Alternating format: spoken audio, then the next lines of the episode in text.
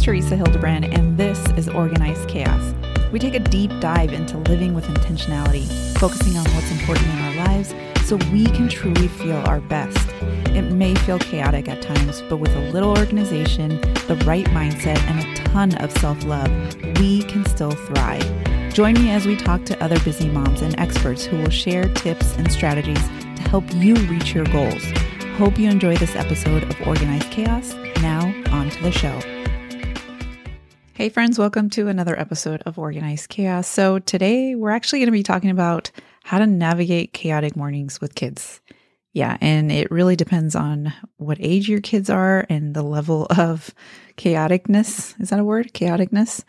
The level of chaos that um, you might have. So, I want to talk about this because I feel like I can share a maybe not a strategy, but just like a way of reframing how these mornings go and how that's helped me with coordinating the, the all the stuff that's happening, but also really kind of managing my stress level because depending on how my day is going to start off is an indication of how it's going to go the rest of the day. But have you ever had those mornings when it just feels like time is playing tricks on you and your kids just seem to be operating in a universe where seconds stretch into eternity? Yep, that is usually how my mornings would go. And I want to share kind of like a glimpse into my chaos and how I'm reframing it. So I want to have you picture this. So, like, I'm orchestrating kind of like this morning symphony, right? Of getting the kids ready for school. My kids are a little bit older, but somehow they really have to have that push every time to just do the basic things. So, brushing teeth, changing their clothes, and even eating breakfast, you know, like the the basic stuff. It just sometimes feels like a marathon and my patience always wears thin because I feel like man, the why aren't they listening, right? And that's part of the problem. It's that question, but I'll come back to that. I just want to continue the the picture of this chaotic morning. So I find my son like cocooned in his like burrito blanket. Yeah, that's a thing. It's like this giant tortilla blanket, but it, he calls it the burrito blanket. And I just feel frustrated because I'm like, really? You're really doing this right now? And, you know, I raise my voice and I'm trying to kind of impart this urgency of the ticking clock because it always feels like we're running against the clock. But here's the thing it's not really about the clock at all. It's that nagging feeling of disrespect. I ask them to do something and it feels like it goes in one ear and out the other. And I know some of you may be shaking your head right now in agreement. So I'm going to jump right in and tell you that what's really helped me is realizing that I can't control their every move. There's like no magic formula that makes them instant listeners. The real struggle, though, is thinking that this made me a bad mom. It doesn't, right? It doesn't make any of us a bad mom. It just makes us human. And you see, control is a tricky game. And in this case, it's not about controlling them, but kind of reframing my own thoughts. Once I made peace with that, I started to find more creative ways to make mornings smoother. But and it's a big but, even when they're not smooth, I found ways to see it in a different way and show up as the mom I want to be.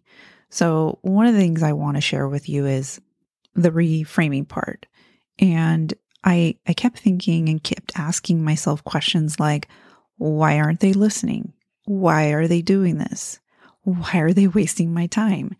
And those questions really weren't going to result in a good answer. So rather than me asking myself those questions and really kind of making it mean something about me, I had to shift my thoughts and find a more proactive approach to the whole thing. So rather than me in the moment thinking, why are they doing this? I mean, we've had so many mornings. This is should have been more of a learning experience for me and thinking, okay, I know this is going to happen. This is a pattern that they have. So, how do I make the correction beforehand? How do I make things easier for myself and and also not make it about me? It's not that they're disrespecting me. It's not that they're doing this on purpose. They're just kids. So I have to kind of think of ways to make it smoother for us. And once I kind of reframed my thoughts around that, it actually allowed me to have more brain space to think of those creative things. Because when you're always thinking about, like, this is so chaotic, why are they doing this to me? I'm a bad mom. And sometimes it's not really, you're not consciously thinking that you're a bad mom, but it is in the back of your mind because you feel like, well, if I was a good mom, they would listen to me or something like that. But by allowing myself to kind of let that go, I freed up some space to think of things that would actually help us in the morning. So, the big thing for us was to kind of prepare things beforehand and really prepping the night before. So, whether it was lunches or clothes, shoes, I mean, anything that I can make things available to me without me having to think about it and not having the kids have to think about it, that really helped because you're kind of taking away a step where you feel like there is a ticking clock and there's like time is of the essence. So if you're not having to go around looking for shoes or whatever, then it just makes things easier. Now, that's just one thing. Although I want to believe that my kids are more independent than they really are at this age, I have to understand that it really depends on the day. So there may be times where I'm going to be required to do more than I want to, but it doesn't always have to fall on me because my husband is here. So we can tag team and we will do that where beforehand we'll like designate a specific morning responsibility for each other so that we can split the load. And sometimes he can do it, or sometimes I can do it, depending on what we have going on. But it does help minimize kind of the chaos by avoiding overlaps and making sure that the morning has kind of like this flow.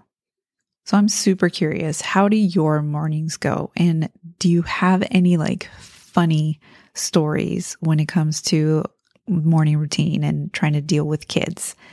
You are not alone. Like, this is obviously a common thing, but we can make some tweaks here and there to actually make it better for us. All right, I hope that was helpful, and I hope you have an amazing rest of your day, and I'll see you next week.